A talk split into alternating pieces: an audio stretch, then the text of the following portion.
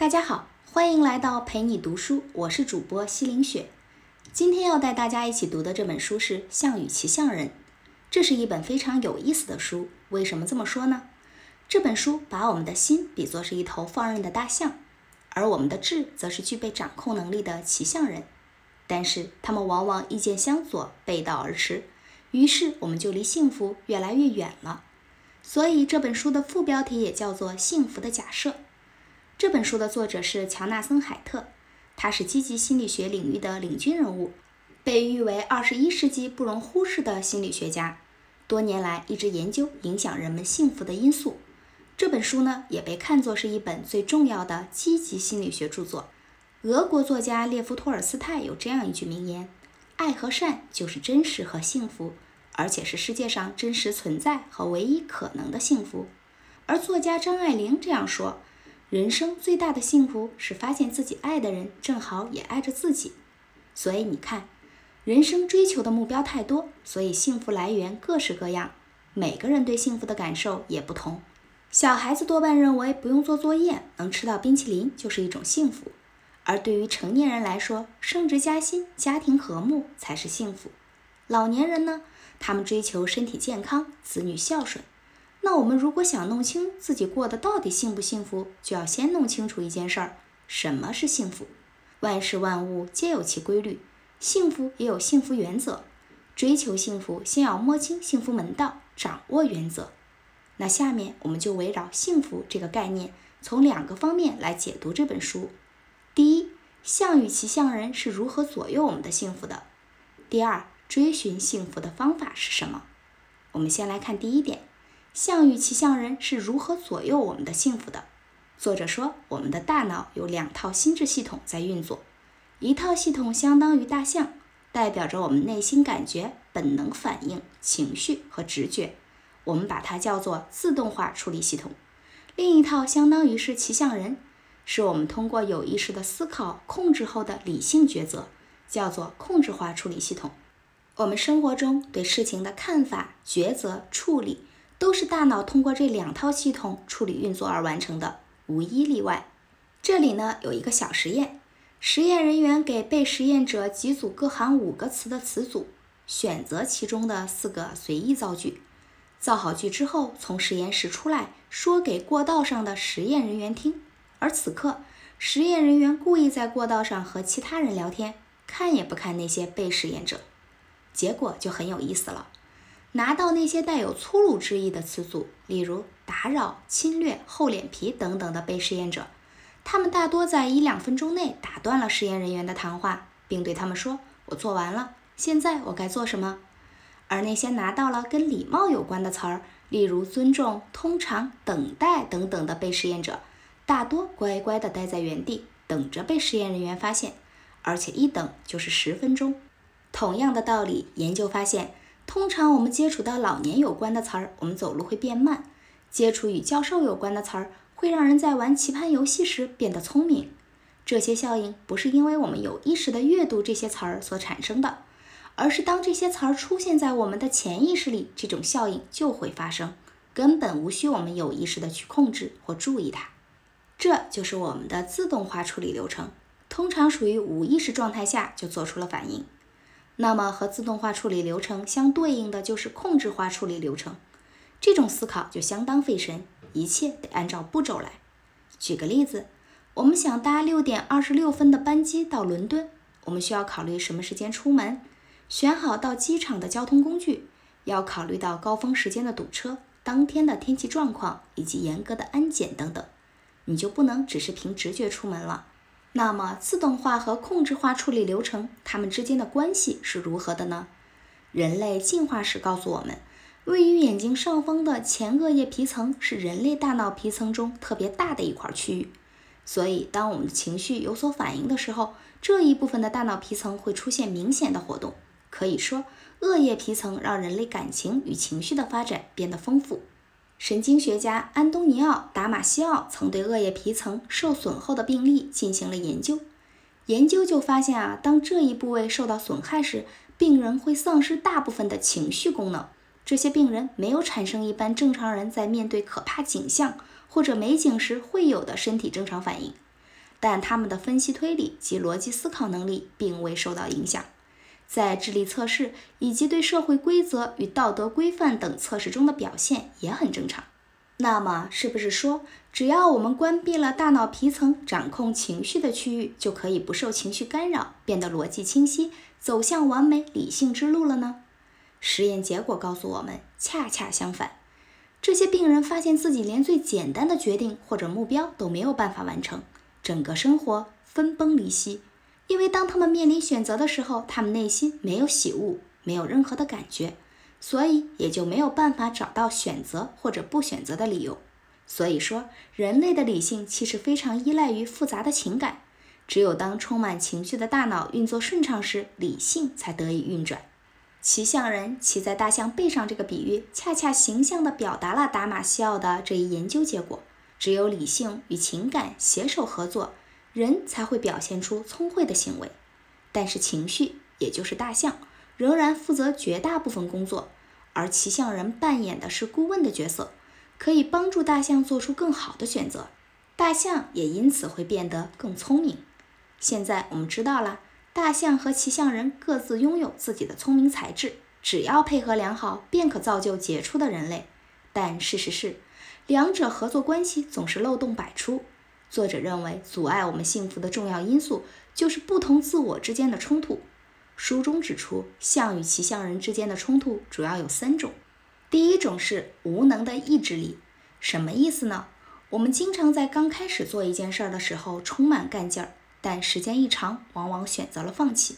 很多人在每年年初的时候着手在立目标、定计划，或者是读书，或者是减肥，但是到了年尾回头去看目标的时候，发现正是因为各种原因选择了放弃。特别是减肥这个目标，这是和人类的原始本能去抗衡的。因为从人的进化开始，便有了储存热量的原始本能，所以碰到小龙虾、蛋糕等高热量、高糖分的东西，往往意志力薄弱，管不住嘴而减肥失败。第二点是心理干扰。美国哈佛大学社会心理学家丹尼尔·魏格纳曾经做过一个实验，他要求参与尝试者不要想象一只白色的熊。结果，人们的思维出现强烈反弹，大家很快在脑海中浮现出一只白熊的形象。这就是心理学上著名的“白熊效应”，又称“白象效应”、“反弹效应”。比如说，失眠的人总被告知睡前不要胡思乱想；对于伤心的回忆，我们也总是提醒自己不要回想。但事实往往与之相反，越是不要做、不要记得的事情，却往往越会做、越会回想。第三点。冠冕堂皇的理由，因为我们很多想法和判断都是由自动化系统大象做出来的。一旦我们需要对这些想法和判断做出解释，就需要我们的控制化系统，也就是骑象人去拼凑出一些理由。此外，因为生存的需要，自动化系统会更容易关注负面的东西，比如正面新闻和负面新闻。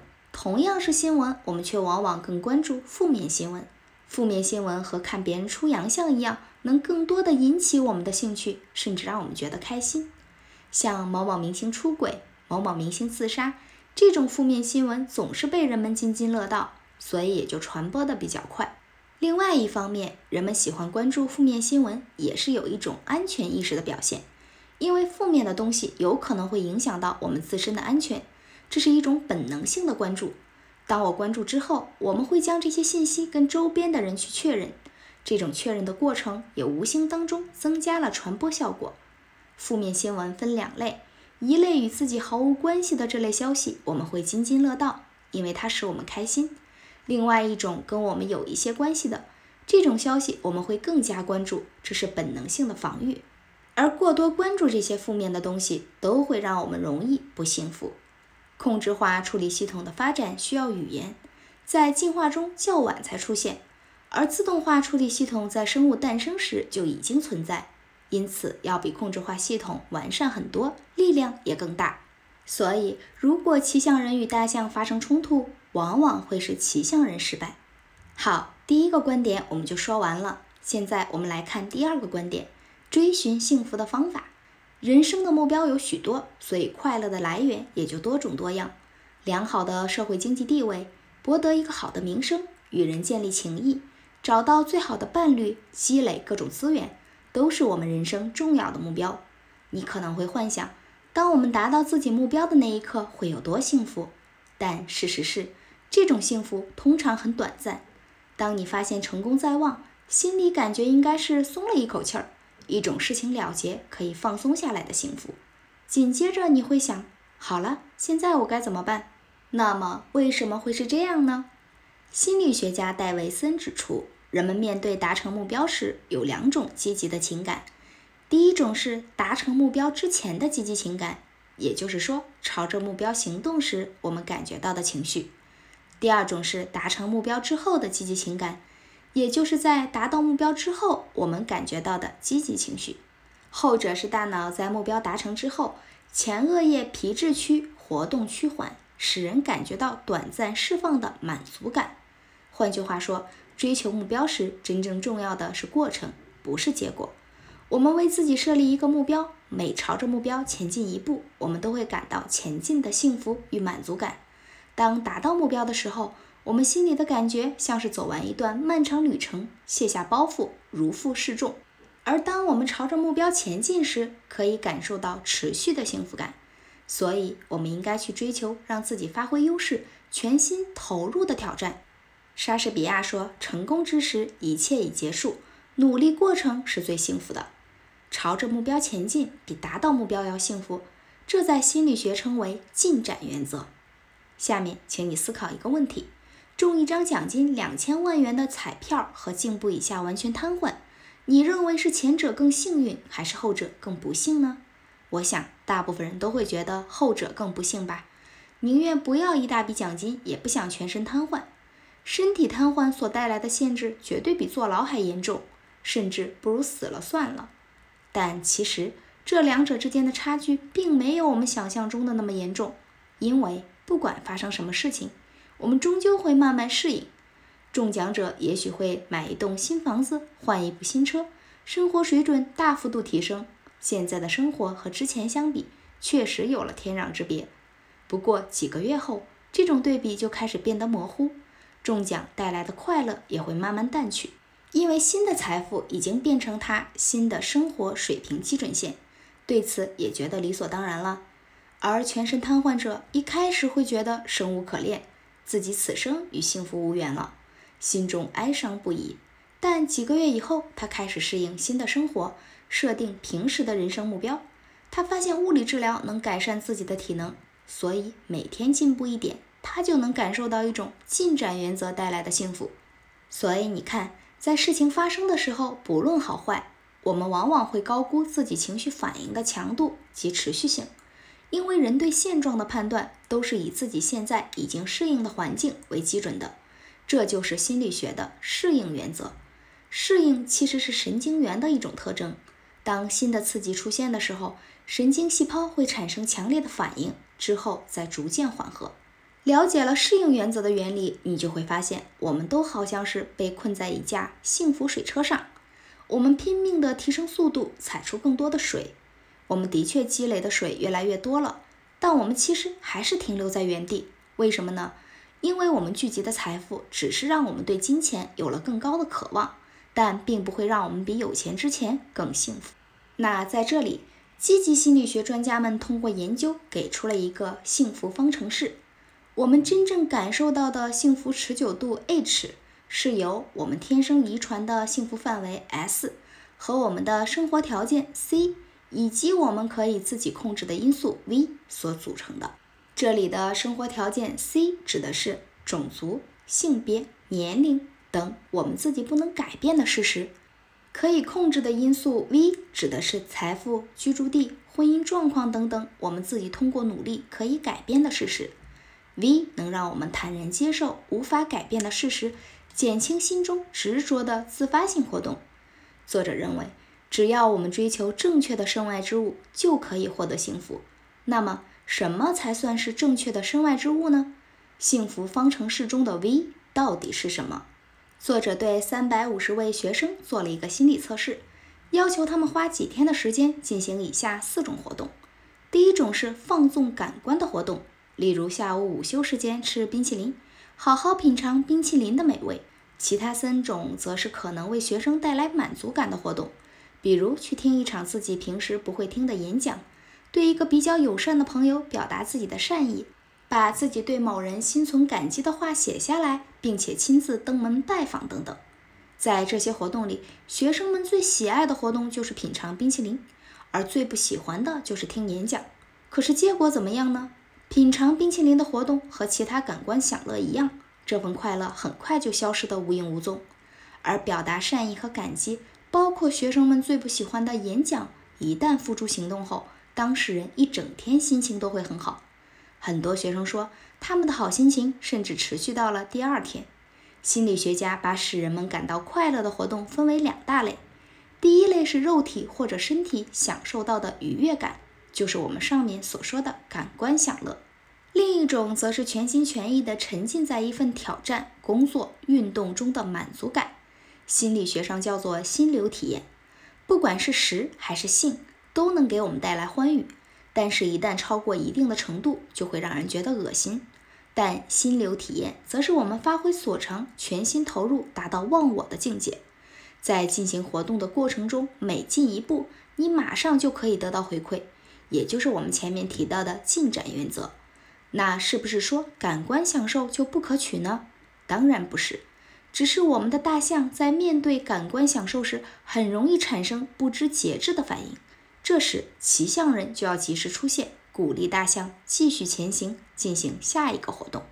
比如说，每年的双十一，网上购物都在不断的打破销售记录。